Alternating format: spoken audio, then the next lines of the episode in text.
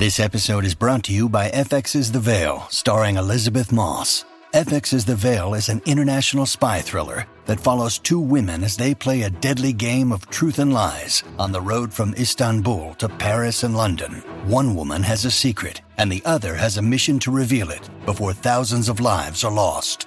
FX's The Veil, now streaming, only on Hulu. Your brain needs support, and new OLLY Brainy Chews are a delightful way to take care of your cognitive health. Made with scientifically backed ingredients like Thai ginger, L-theanine, and caffeine, Brainy Chews support healthy brain function and help you find your focus, stay chill, or get energized. Be kind to your mind and get these nootropic chews at olly.com. That's O-L-L-Y.com. These statements have not been evaluated by the Food and Drug Administration. This product is not intended to diagnose, treat, cure, or prevent any disease. This show is part of the Head Stuff Podcast Network.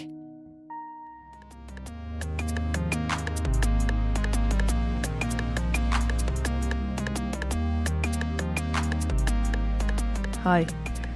What do you Um, mean? What are we doing? Yeah, like why am I here?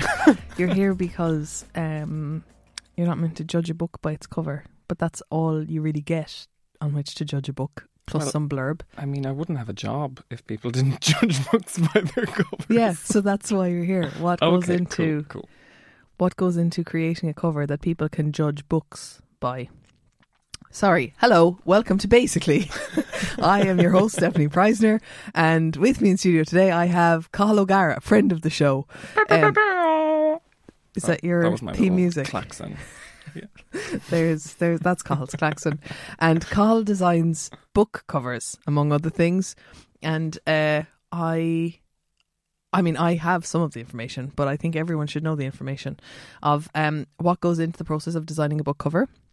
Do you read the book beforehand, or what information do you get, and, and how do you do it? Welcome to the show. Hi. Um. Wow. Okay, that's a lot of questions. So I guess um, How did you get into the job? I got into the job. I'm trying to remember. I was thinking about this on the bus on the way over here because I was working in editorial print design, which is like magazine layout and you know corporate brochures and stuff like that. And I think. But if you go back before that, you were working uh-huh. in the student. You, Oh, I used to. Okay, way way back. Yeah. So like I remember living with you when you taught yourself over a weekend. You taught yourself graphic design. Yeah, so I edited a student newspaper in college and we had a really good designer. She's amazing. Love her. If you ever need designs done, go to cherylflooddesigns.com or IE. I can't remember. Um, and she was our in house designer for a weekend, but like it was so much work that I literally just had to chip in as well. So I had to teach myself, you know, the basics of Adobe and like you know, different design software in order to get the paper to print on a weekend. And it was hell, like when you were living with me. Like we'd go two days without sleep and I'd come back on a Monday just like, uh Remember one time you went to hospital because your Oh that ribs- was yeah, well that's so this is going to be a bit chaotic, so we need like a narrative to this podcast. Okay, go for Uh, it. we'll come back to the ribs at a later date. Okay.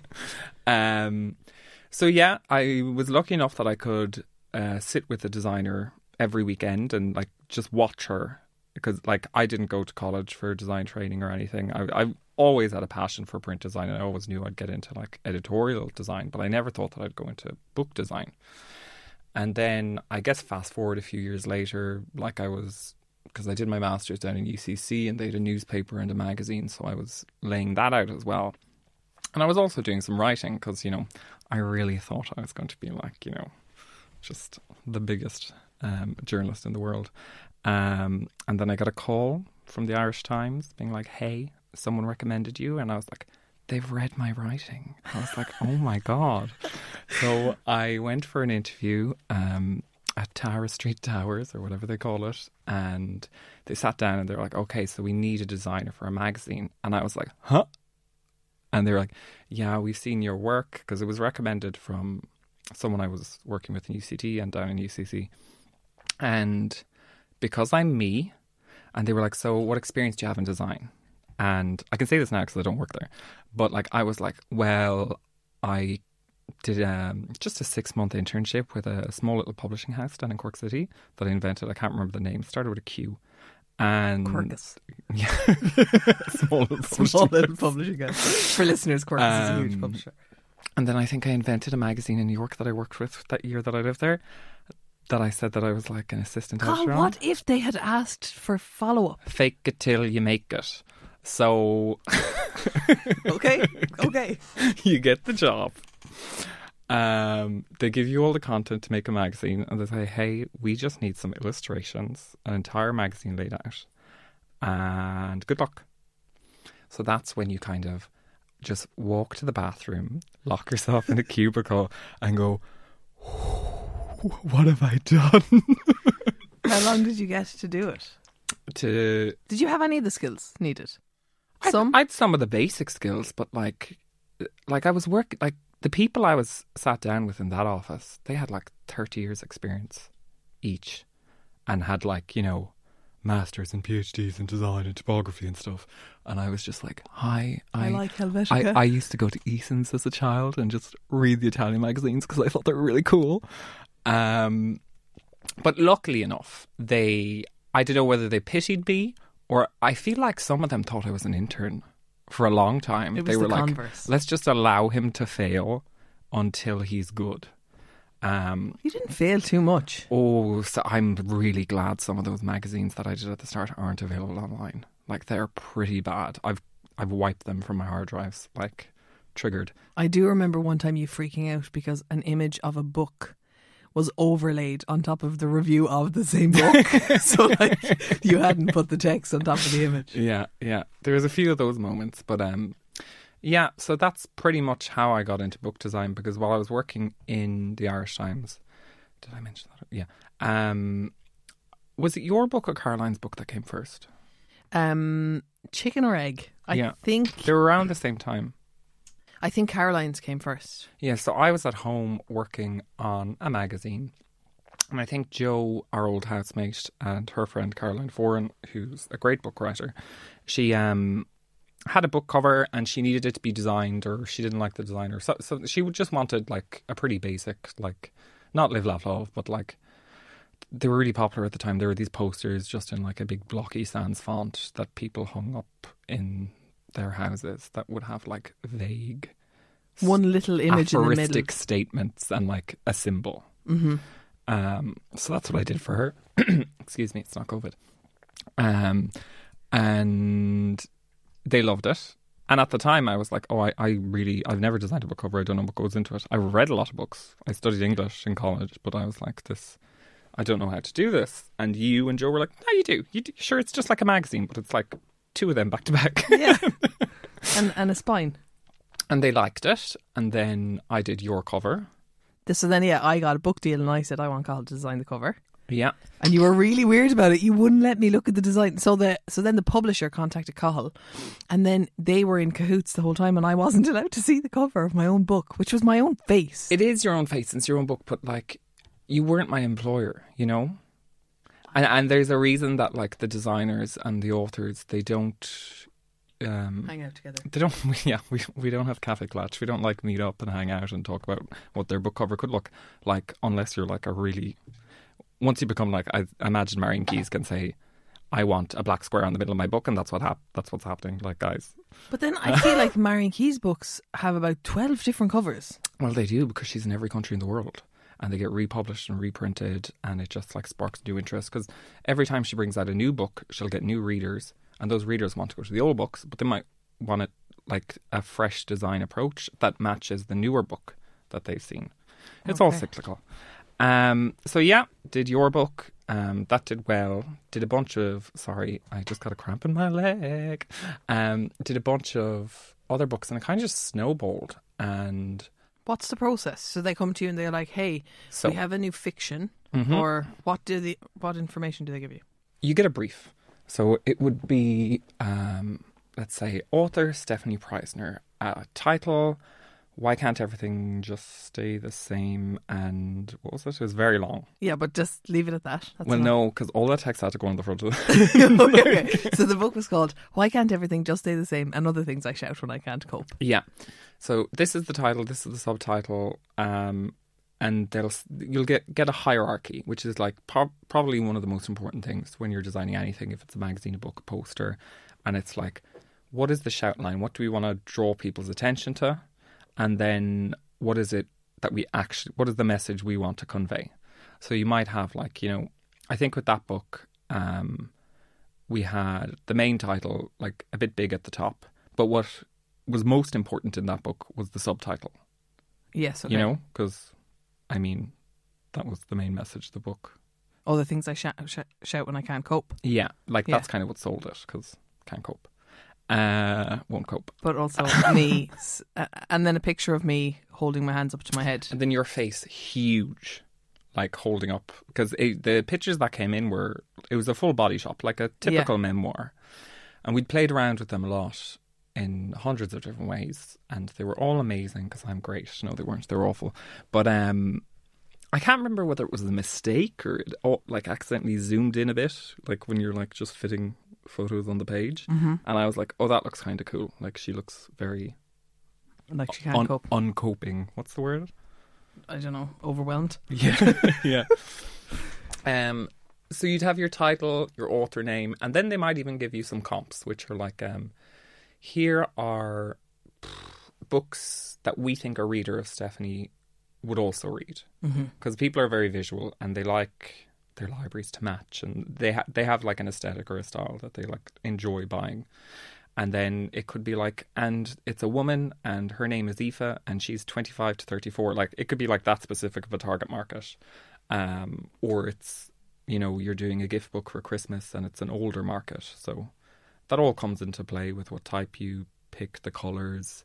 But do they? T- so they don't tell you what the book is about. Oh, no, sorry, of course. You, no. yeah. Okay. You, you get, you'll get a blurb on the book. You could get the book. Uh, the book not might not be written fully yet, but you could get like the first chapter or two that you could like read through um, to give you an idea of the style, of the narrative, the voice. Like something might pop out at you, especially if it's like a fiction. Uh, And can you go back then and be like, okay, so say you read the first two books of Where the Crawdads Sing, okay, and is you're like, there a sequel? no, Okay, go on. sorry, the first two chapters. Okay. you read the, you're given the first two chapters, and you're like, can you go back and be like, hey, so this marsh that she lives on seems to be a big theme, like, Yeah. is the eh, will I design around that, or is this going to die after the first two chapters? Or they seem to be sending a lot of letters to each other. Is writing letters significant in this book? Well, there's what you could do, and there's what I do. And what I do usually is usually there's like you'll you'll read maybe the first chapter, and you'll have given you've been given a brief of what the editor wants, because essentially that you're trying to make the editor happy. Number one, they're your employer. Uh, marketing, you need to make them happy. Uh, bookstores, because they're the people who are going to display it, and most importantly, the consumer who's going to buy it, because that's like that's the goal. If So the author is the end of the list. yeah, don't care about the author. No, of course we care about the author. Um, the most important thing for me is I need to make something that will sell. If it doesn't sell, it hasn't served its purpose. I haven't solved the problem that this book cover was trying to achieve. Um, so I will immediately, when I get a brief, I'll be like, oh my God, I know what is exactly going to go on this cover. So what I do is I design that and then I delete it because that's really obvious and it's just, it's never the one that gets chosen or picked. So I just get that out of the way because that's kind of like um, um, an act of, I'm trying to think of a PC word to say this. Don't think it. Don't be PC. Okay, like um, just design self masturbatory. Okay, right, Where okay. you're just like, this is great. I love this. But the thing is, when design book covers, is it doesn't matter what you like or the things that you think that people should like. It's what the consumer is buying, what the editor wants, what marketing wants. That's what I'm designing to. Do they send you other book covers? Yeah, they'll send you some comps and they'll be like, these have hit the same target market, or maybe if the book isn't written yet, but they want to, because, you know, you, you, you need to get stuff up online um, so people can pre order and stuff. So you might have like a temporary book cover that would go in for that. Um, so they'll send you, like, I don't know, if it was J.K. Rowling, I guess they'd be like, oh, here's Tolkien. Like, we feel like it's going to be the same market. Um, obviously, you don't copy, but like you get the vibe of what that person is buying. Because I feel like the original Harry Potter book covers were really bad, like children's drawings. They were, but like it wasn't with a big publisher. I don't think. Who was it with? Oh, well, yeah. they're with Hachette now, but I I don't know who the original publisher was. but like she was an unknown author, and that wasn't meant to do well. It was Oh, only, right, I think it was only, was it given to schools, primary school? I can't remember, but I just remember being like, I feel infantilized by these covers while I'm sitting on the train reading this book. Currently, or when you were a child? No, like, but, but like by the time the fifth, sixth book was coming out, I wasn't a child anymore. I was a teen. I was the same age as Harry, and I was like, they're still doing these hand drawings. But those hand see, I never look at anything and go, "Oh my god, what a bad cover" anymore. I used to, but when you know the amount of work that goes into design, the amount of decisions, um, the amount of cooks in the kitchen, and there's definitely a reason why they did that because I guess a lot of their target market was. So you don't judge young. it. You just think like, wow, I'm curious about how these decisions got made." I don't judge a book by its cover. no, I, I'm I'm always curious about what decisions went into making a book. Um, like I like deconstructing them. So like if you, it's it's a really fun for me project to do. Like if I see something that I love, like if I'm strolling through Hodges Figgis or whatever, and I'm like, oh, that's really cool. Like as in, and it's usually something that I'd be like, oh, I wonder if I could do that. Do I have the ability to do that? Um, so you just kind of try and break down the book backwards, like disassembling IKEA furniture or something, just to see because it, it, lets you know the decisions that a designer went in. Give us an example, can you? An example, oh sure. I'm sorry. I'm just gonna pull. I'm just gonna pull up my portfolio. Um. So here's one that's out at the moment. It's very basic, basically. Okay, so I'll describe what I'm looking at. It's a book called Louise by Louise Phillips, and it's called "They All Lied." It's a white book, and in the middle of the white book, not exactly 50 percent of the way down, but maybe like a third exactly of the way down, you see um, a black outline of a forest, and that underneath that is sort of reflected. So it looks like maybe it's lake or something because you can see the trees on top, but then the tr- same tree as a reflection. And underneath that, it says they all lied in a very plain font in red. Also, her second name is in red, Phillips, but her first name is in black. So it's all just red and black and white. And then underneath it, there's Oh, some. that's enough. We don't need the subtitle. okay, there's a subtitle. Um, yeah, so I'd seen that was a big trend. Um, maybe two or three three years. Sorry, the pandemic is deleted from my timeline. Yeah. Like, so probably five years actually. Yeah. that was a big trend in publishing. Was just um, textured silhouettes on the front that would draw your eye to one symbol, and that one. There was a lot, a lot of crime thriller books would have, but they were bold red, bold yellow. Girl on the train. No, Girl on the Train is very different Okay, sorry. we're not going to get into that. Um, and they might just have like some type of silhouette of a knife or a rip or glass shattering, and just like one simple idea, because what's selling you is the author name is quite large there, so she already has a Some readership, readership, okay. who's dedicated to her that will buy it. So that's she's on top, which is usually where the title of the book would go. But because I guess the editor believes that that is what would draw people to buying the book, we're putting that front and center, well, front and top. Um. So yeah, that's that's. So those are the decisions. So if you saw that and you hadn't designed it, Mm-hmm. you go into a book and you're like, that's really cool. And what are the decisions, like the backwards decisions? Like, okay, we're going to go with red because presumably it's crime and there's blood. Uh, why a Mhm. third? Why is the why is the lake imagery a third of the way down? A and not- third. Well, there's like, f- for me, there's a thirds are always great. Like if you ever look at um any photography in uh, the Irish Times, love doing it. Um, they'll they use the rule of thirds a lot, which is in to draw your attention to the subject. You just place them. So if you imagine a rectangle and divide it into three, Mhm. and you can use this for your Instagram. Actually, it's really good. It'll get you more likes if you place yourself. So there's actually a grid on Instagram. You know the, Yes. the- you need to place yourself on the line of the third. Okay, It creates contrast, which is great. okay, It catches the eye, and if everything if everything's centered all the time, it's boring. It's monotonous. Sometimes you might e- not even look at it. Like if it's just purely amazing, like symmetrical, like your Someone- brain your brain is trained to spot differences. Like as in, and having something placed a bit off just draws the eye to it. okay. So that's why it's a third and not a half. Do you? It can be a half. Oh, when can it be a half? Well, I mean, rules are meant to be broken, so Yeah, but you'd want something else that very impressive Yeah. then if it's a half. What if the book was called 50 50? yeah, but if it was called 50-50 and you went 30, sec- 30 70, Yeah. that's a bold decision. Yeah. Um, I feel like I haven't. I feel like if there's a designer listening to this, I probably haven't done it justice.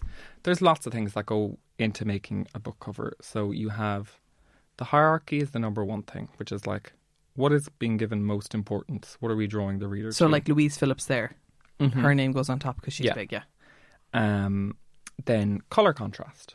What emotions do we want to, you know, uh, imbue? What's the word? Invoke. Invoke. I swear, I have. a I'm the writer, you're the English. designer. I don't have a master's in English, but I have some editors. COVID has destroyed my brain. Taking a break from the show to tell you about our sponsor, humdingermortgages.ie, your new gaff without the faff. Humdinger are an award winning mortgage brokerage and they specialise in finding the right mortgage for you. The best part is that you deal with the broker and they deal with every major bank in the Irish market so you don't have to trawl around talking to loads of people. They also make the best recommendation on what's the best way to proceed for you specifically, and they stay at your side to help you at every step of the way from application to drawing down your mortgage. They're in the mortgage business, right? Not the application business. They have absolutely no interest in putting you through the ringer and getting you to fill out loads of forms without getting a mortgage at the end. And they're really honest from the get go about what the problems might be with your application. But then they don't abandon you, they will stay by your side and give you the best advice on how to make sure that you are successful the next time you apply. They specialise in helping first time buyers, people looking to trade up, and people like me who are looking to save ourselves some money by switching our mortgage for a better rate. And like for me, I'm going to switch my mortgage. I'm working with Humdinger because like a reduction of even 0.5% on my mortgage rate can save me like 30 grand in interest over the whole term of my mortgage. Mortgages are the biggest financial decision you are ever going to make, so take advantage of speaking to experts and go to humdingermortgages.ie to begin your journey. So while I have you, I'm going to take the opportunity to um, take you hostage for a minute and tell you about the merchandise that we are selling. We have notebooks and pens, which are branded with the basically branding, and you should buy them. You should buy them because it's a lovely notebook. Who doesn't need a notebook? If you are a Head Stuff podcast member, if you buy the notebook, you get the pen for free. It supports me, it supports the podcast, it supports the producers, the people who work on the show, and means that we can continue to make these podcasts and give them to you for free if you want to become a Head Stuff podcast member, if you get a lot from the podcast and you think, God, I'd like to support Stephanie and the podcast, you can become a Head Stuff podcast member for five euro plus VAT. Uh, or you can give more if you want to. Go to headstuffpodcast.com and you can click register there and you pick a podcast. You can pick up to three podcasts. If you pick three podcasts, what happens there is that the five euro that you're giving gets split between the three podcasts that you're supporting. Or you can pick just one podcast. Say you pick my podcast, then you'll get my bonus material for free and all of the bonus material for all of the other podcasts on the network. So it's a really, really good deal. Five euro, all of these special podcasts. So if you want to do that, do it. I'll be very, very grateful. The people who are in the community, the Head Stuff podcast members, are my favourite people. They support the podcast. They mean that you can listen to this podcast for free. It's five euro a month. I'm going to stop talking now, but I really appreciate your support. Thank you. Oh, and also, if you cannot afford to support the podcast, but you want to support the podcast, you can also give us a five star review on iTunes or wherever you get your podcast. Leave us a good review or share the podcast with two other people. That's it. Just send the podcast to two other people who will listen to it, who you think will benefit from it. That helps to get our listeners up, which helps us get sponsorship. It's all how it works. And uh, yeah, I'd be really grateful if you do that too. Bye.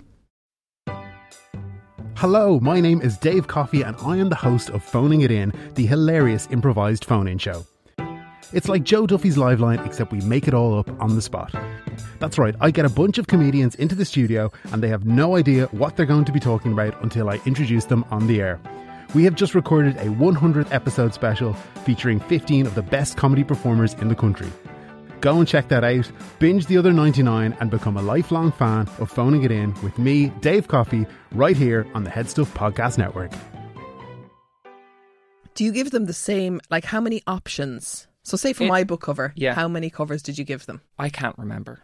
Like I honestly can't remember. There's designs like some that I've done in the past, and sometimes in the book. I was in the bookstore yesterday. I was in um, Eason on St Stephen's Green, and I picked up um, it was a GAA players book, and I was looking at it, and I was like, "Oh, it's familiar."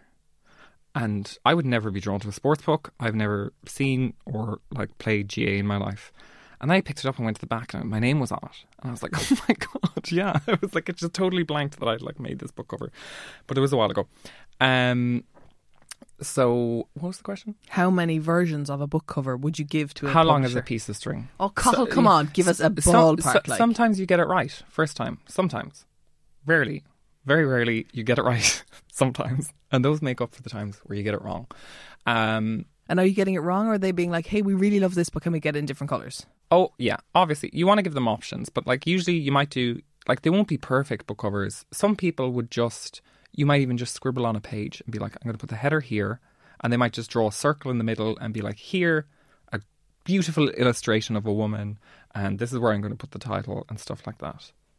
Um, I prefer to work with. I'm very visual thinking, obviously, so I like to do a pretty good mock-up of the cover just for myself, so it gives the publisher a better idea. Because sometimes if you just give them like little sketches and circles, they might they might not be able to imagine it in their head. How much time goes into that, though? I mean, how long is a piece of string? It's um a lot, like a lot of time. It's a, it's a battle that I have with myself. Um, because say if this is just a hypothetical, say if I'm giving you two thousand euro to make a book cover, Mhm. as a designer, you would want to make the best book cover possible. But then, as a business person, because you always have to have your business cap on, you can't really go that much. You, like, you can't be spending 200 hours, like, doing incredible shading on this cover if you don't have the time to do it. Yes. Um, so it's a balance between those two things.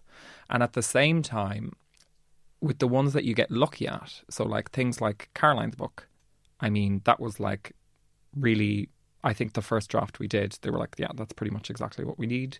Done. Put back text on it, print, amazing. And you get paid the same. So that kind of compensates you for the see if I if I see books that I really like, which I shouldn't do, but if I if I'm really interested in a book or I think it'll do really well, or I've read a bit and I'm like this is really good, like as in people should read it, I know that I'll spend more time on it, or it, it'll it'll be more precious to me because I want I want it to look extremely nice. Yeah. But it's not your perception of extremely nice then. That usually, because you could have you made ones that you think are extremely nice that the publishers have been like, no, thank you. Could you go The back? to-" ones that I like have never. Like maybe I've no taste. Misha says my partner. He says that I've no taste, and I'm like I have taste. you have taste. But um, yeah, usually the ones that I like are never selected, and I fully understand why because maybe they're not as commercial. Yes, but you do have very like as you said. I remember living with you, and you would go into Eason's and pick these obscure magazines that they only had one copy of because nobody else would buy them. Or you used to go and buy books that you would never read just because you loved the cover of them, but also nobody else would read them because they're some sort of like philosophy, republished philosophy book from the 1500s. I yeah, I don't know. I'm a bit of a magpie that way in that um, I love things that are just a bit disruptive and stand out and a bit different. Um, But if someone's writing a summer novel about, you know, a heartbreak on a beach, they don't want the cover yeah, to be disruptive some- and sometimes you just need a beach postmodern. and the silhouette of a woman in the distance holding I don't know a letter or something. a letter or a martini or Yeah. depending on knife. Depending all, on all the- three. I'd read that book. Um. So yeah, balance. I think balancing um, time is if you want to be a graphic designer, like you have to, you have to be good with the whole time balance. Which you're not really. No. Um. Any other questions? Not really anything else we need to know. Do you think people should judge books by their cover? I mean, do How important like, is the blurb? it's kind of like judging someone with how they're dressed, you know? Like if you come in for a job interview and if you're dressed like this, Stephanie's wearing pajamas. I'm not wearing pajamas. She's, she's wearing pajamas. I'm dressed like Mel B. no, Mel C. Whichever one is. We used to wear Adidas. She has slippers on. I don't like. I'm They don't know. Cathal's naked. Cathal's naked from the waist up. um, so if you come into an interview and you're dressed in a tracksuit for a corporate job, you're not getting the job. Like you're either don't care about what you're presenting to the world, Mm-hmm. Or you're so confident that you're just like the best Yeah. that they don't want to work with you. And it's kind of similar in a book cover, like as in you want to kind of fit in to what's on the bookshelf. Um, like you don't want to be so innovative and unique and crazy. that people don't know how to experience it. yeah. But also, but that it also depends on. So in your job, in how you dress for a job interview, there's a crucial element there, which is that what are the people who are hiring looking for? Mm-hmm. So They're looking for people that look like them, usually. Okay, so if I'm looking for a crime, if I'm like Which is a problem because diversity is important in the workplace. diversity is important in the workplace, but it's not so important in book design.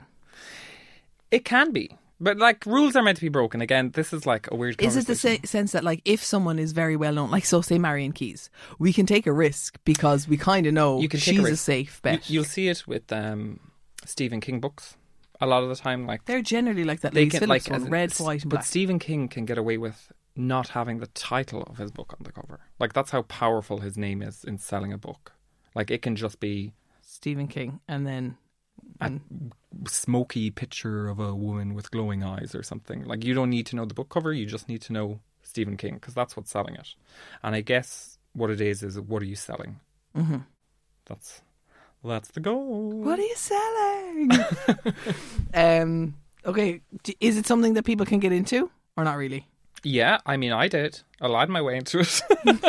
Would you recommend that pathway? uh, no, if you are, you have to be really um, passionate. Ballsy, There's not a lot of money in it manipulative.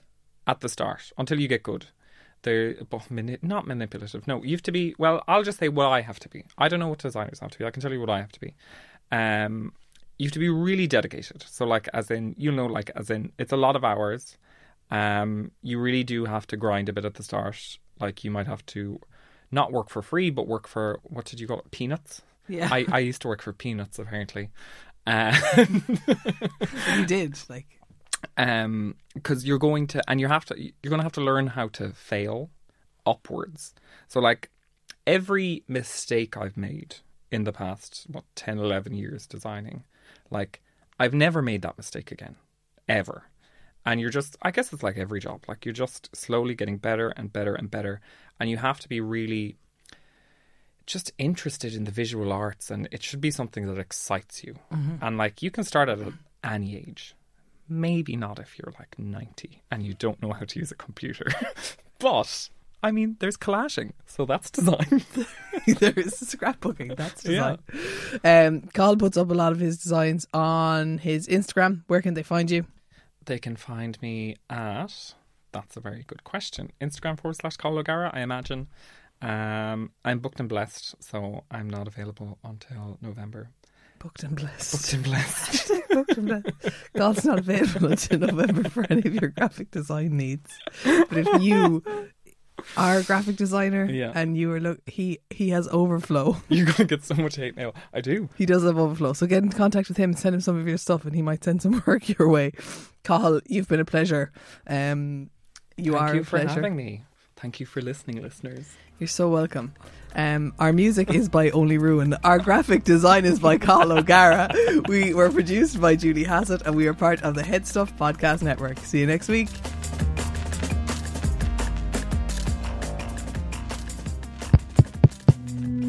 This show is part of the Head Stuff Podcast Network, a hub for the creative and the curious. Shows are produced in association with Headstuff and the Podcast Studios Dublin. Find out more or become a member at headstuffpodcasts.com.